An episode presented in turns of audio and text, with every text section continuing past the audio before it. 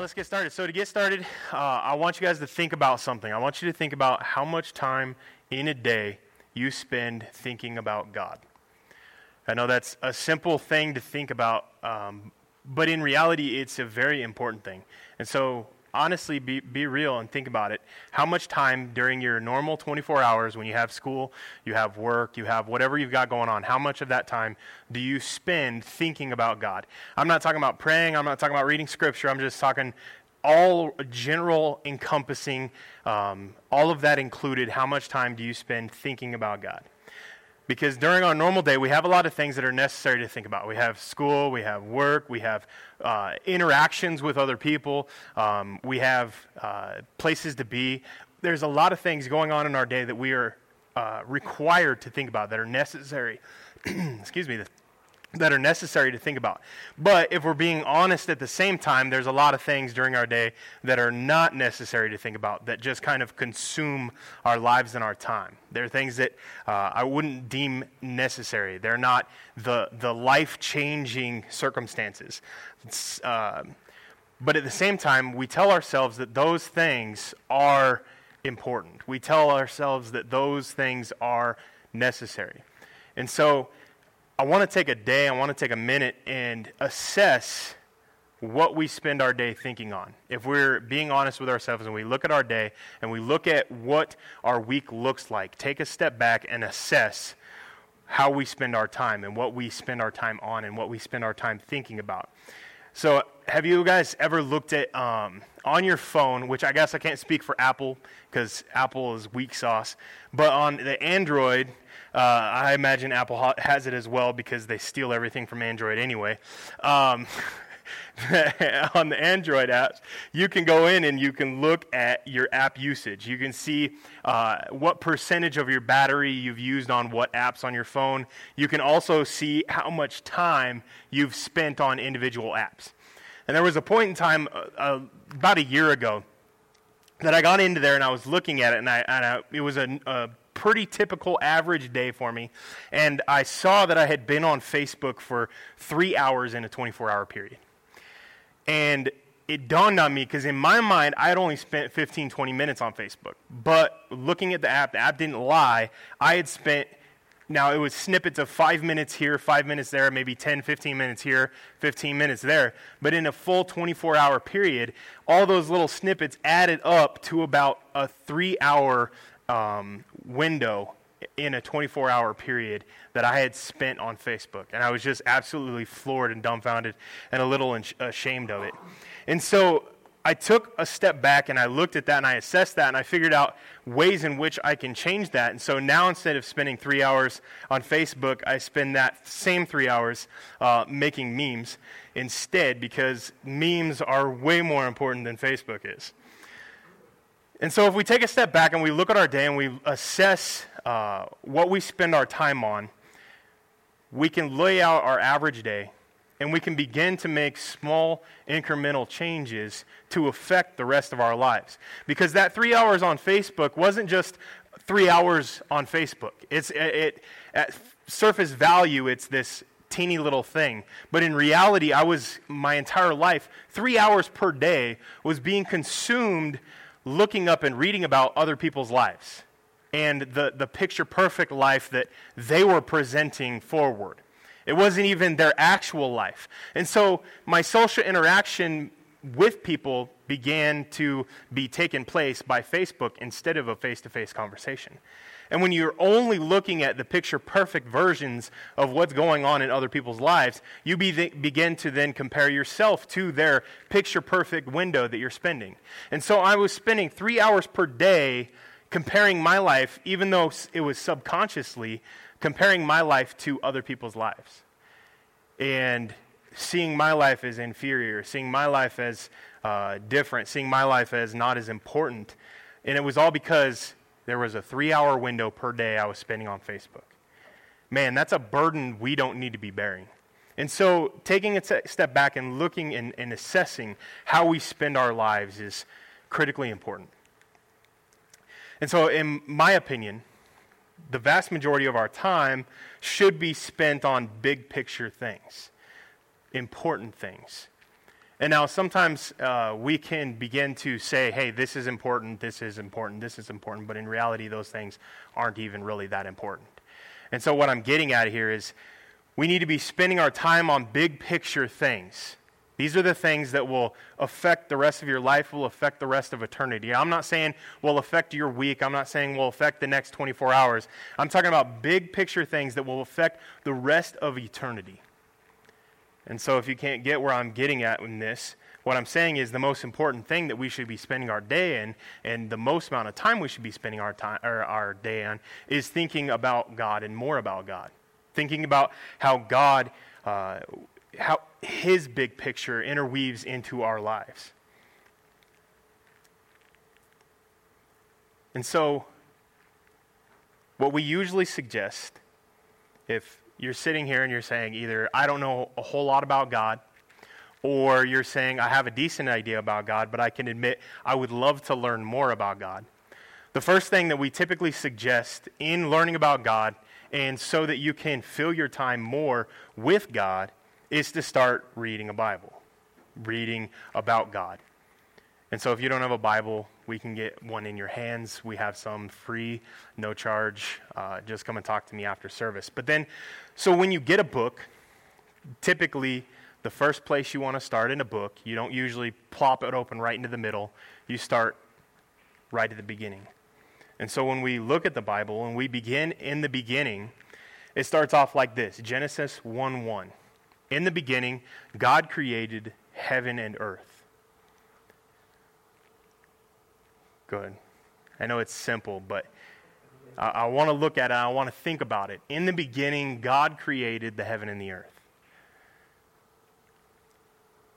Like, that's a pretty cool way to spend your time, right? Creating heaven and earth. Like, in comparison, what my three hours on Facebook, or my, I should say, my three hours creating memes, pales in comparison to this. God created the heaven and the earth.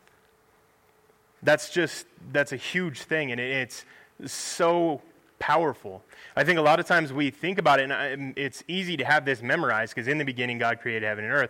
It's easy to have this memorized, but it's uh, sometimes hard to really grasp how magnificent and how awesome this single uh, sentence really is. How powerful it is, how important it is, how uh, wonderful it is. And so when we really stop and take a second and, and, take a little bit of time to really think about what this entailed, and there's, if you continue, it talks about how God created the earth, but and just even the, in the fact that He created.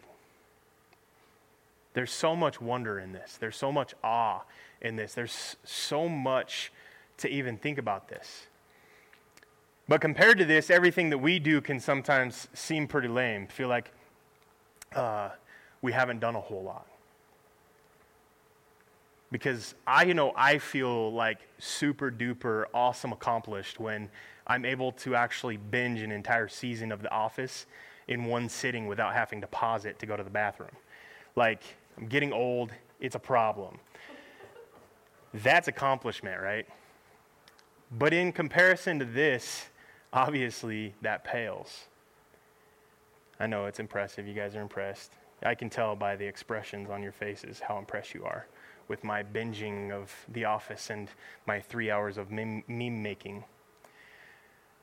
But what I was able to do yesterday, I was able to accomplish something that I think will actually cause awe and inspiration in you. I think you will actually take a step back and be like, holy cow, Tanner, you actually did something awesome yesterday. So, yesterday, I was able to travel 584 million miles. No joke. In fact, while I am preaching this, right this second, I am right now traveling at 18.5 miles per second. In the time that it takes me to preach this sermon, I will have traveled around uh, 33,300 miles. And that's just in my correlation to traveling around the sun. I know you guys are sitting there trying to calculate this, thinking, holy crap, this is going to be a long sermon. But I promise you, it's a lot shorter than you think it will be.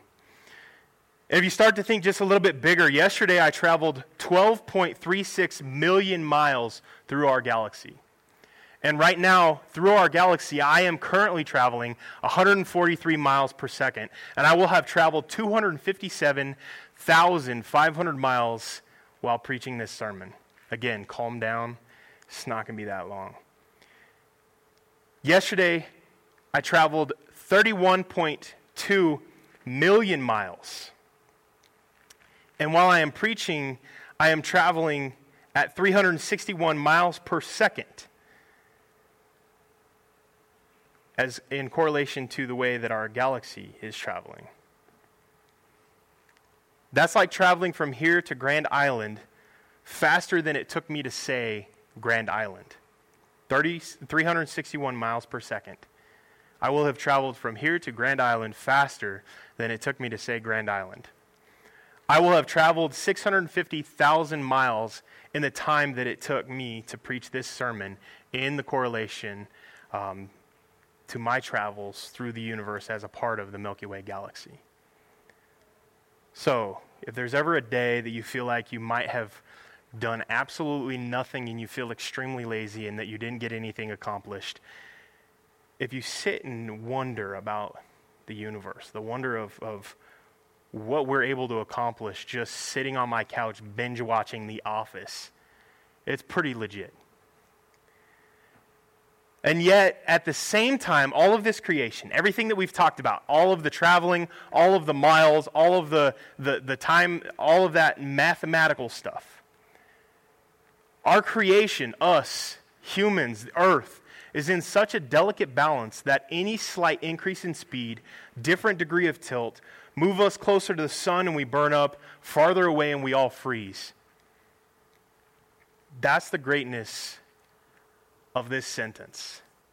In the beginning, God created the heaven and the earth. There's such a balance to it that if I take a second and I think about, in the beginning, God created the heaven and the earth, and I think about that speed and that magnificent size, and the fact that it's so delicate, even as massive it as it is, that it still has to just be put together perfectly.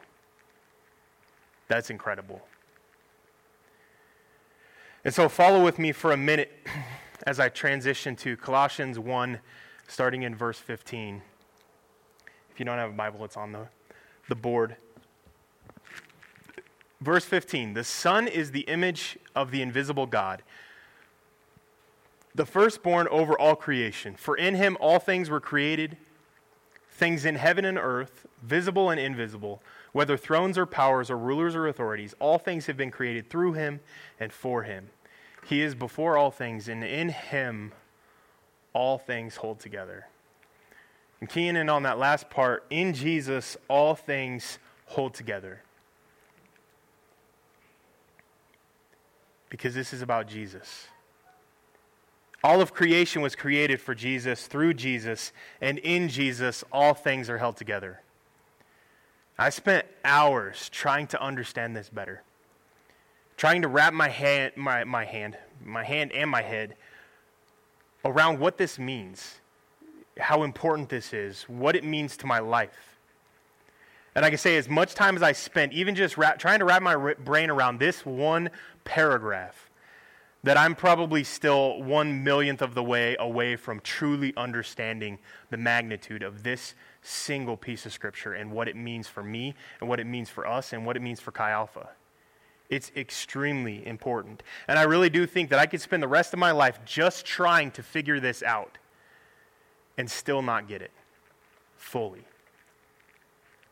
But if I'm saying anything tonight, what I'm saying is it's worth trying. This is worth trying to understand. Thinking about God is worth doing. And I know sometimes reading the Bible, reading Scripture, learning about God can be hard. It can be hard to understand the words you're reading, but what I'm saying is it's worth trying. Sometimes we just need to find a translation that's easier to understand. I suggest the ESV, the NIV, or if even those are hard for you to understand, maybe trying a more modern paraphrase translation like the Message Bible. But nonetheless, it is worth trying to understand God better. Because when you grow in wonder and you grow in awe of God, and the more you know Him, and the more you learn about Him, and the more you understand about Him, the more you appreciate Him. And you're able to take that appreciation of Him and turn that into worship. And as you worship God, it helps you to think about God. And I think this is a, an extremely important thing to us in our lives. A.W. Tozer once said that what comes to mind as we think about God is the single most important thing about us. When you think about God, what do you think about? Do you think about hardship? Do you think about love? Do you think about Jesus? Do you think about maybe someone close to you who loved God? We need to find a way to learn about God in the way that He really is. Because how we think about God shapes who we are. If we really believe what we believe, what we say we believe about God, our entire lives have to revolve around it. And I'm going to say that again because how we think about God shapes who we are. In the beginning, God created the heavens and the earth through Jesus and for Jesus. It's easy to say all of that when we start thinking about life and we start practicing life and we start uh, living life and we begin to experience hardship. It becomes easy to turn our hardship and, and begin to um, shove that burden into a place that it shouldn't be and manifest that burden into uh, something that it shouldn't become because there is hardship in life. There is problems in life. There are a lot of times more problems than we have solutions when it comes to our lives. Sometimes you can get to the point where your life is so hard or confusing that you practically have a form of, of uh, traumatic stress where even your phone ringing causes you anxiety. Our life can get hard. Sometimes we get to the point where we're like Jonah and a plant is giving us shade one day and it withers the next, and our response is, Just kill me now, Lord. Life can chew us up and spit us out. And so sometimes when life has gotten so full of hardship and confusion and pain and loneliness and stress and busyness that it becomes even hard to deal with the little things. So, what do you do? What is your response? How do you respond to that? Where do you go when you can't even handle the small things, let alone the big things? And you just feel overwhelmed, and life is overwhelming you. You're burned out, you're burned up, and you just want to quit. In those moments, you need to go back to the biggest thing in your life. And if it's not God, you need to make him the biggest thing in your life. Go back to Genesis 1 1. In the beginning, God created the heavens and the earth. Because that's my God. That's our God. That's the God that we serve here in Chi Alpha. Because I can't handle the little things, let alone the big things. But that's who my God is. He's the God who created everything. He was created through everything was created through him, for him, in him, and he holds the universe together.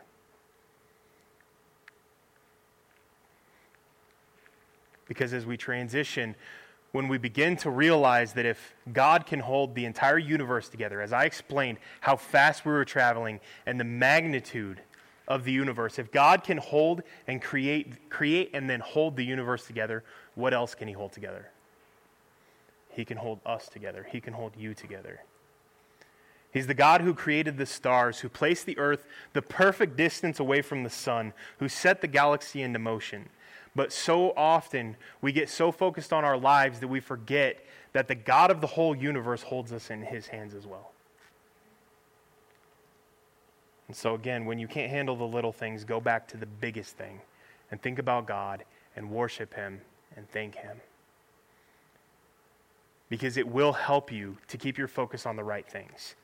It will help you to handle the hardships. It will help you to be at peace. It will help you to have joy. It will help you to have better time management. It will help you to have more patience when life throws curveballs at you. Because remembering just how big God is, again, He doesn't just hold the universe together, He holds you together. And if you can realize and take a step back and realize that you're not alone, you're not abandoned, you're not forgotten, the God who created you is with you and he is for you. And the first thing that Jesus taught us to do was to worship him. And the th- second thing he taught us was to surrender our lives to him. Give it over to him. Because his shoulders are big enough to hold the universe together, then he's big enough to hold your life together. Scripture clearly says to cast your cares upon him. You're not forgotten, forgotten, you're not abandoned, you're not alone. The God who holds the universe together holds you. Oftentimes, our response, though, is that we run straight past worship. When our life gets hard and our life gets chaotic, stress filled, hard to handle, we run straight past worship into uh, commanding and asking God to fix things for us. And it would serve us well to take a step back, take a second, and worship Him first. Because instead of when we focus on God and how amazing his, He is and we worship Him, instead of focusing on our problem and our situation, what happens is a lot of times your problem and your situation might not change immediately, but your perspective will. And that may need, that may very well be the next miracle that God performs in your life, is changing your perspective on things. Let's pray, Lord. We thank you. We love you, and uh, we thank you for how amazing you are and how big you are. And God, we thank you for the shoulders that you bear all of our weights on. We thank you that you ask us to cast our cares upon you. And we thank you that you care. We thank you that you love us.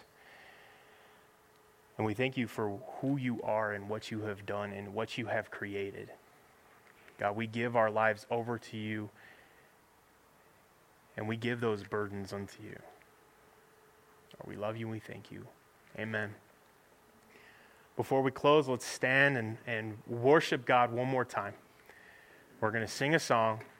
And I encourage you, while you're singing this song, instead of just singing the words, instead of just reading the words and, and singing it, uh, even if you have to take a step back and not sing, I encourage you, while we are worshiping, actually think about the words that you're saying and what they mean, and actually think about God while you're worshiping them.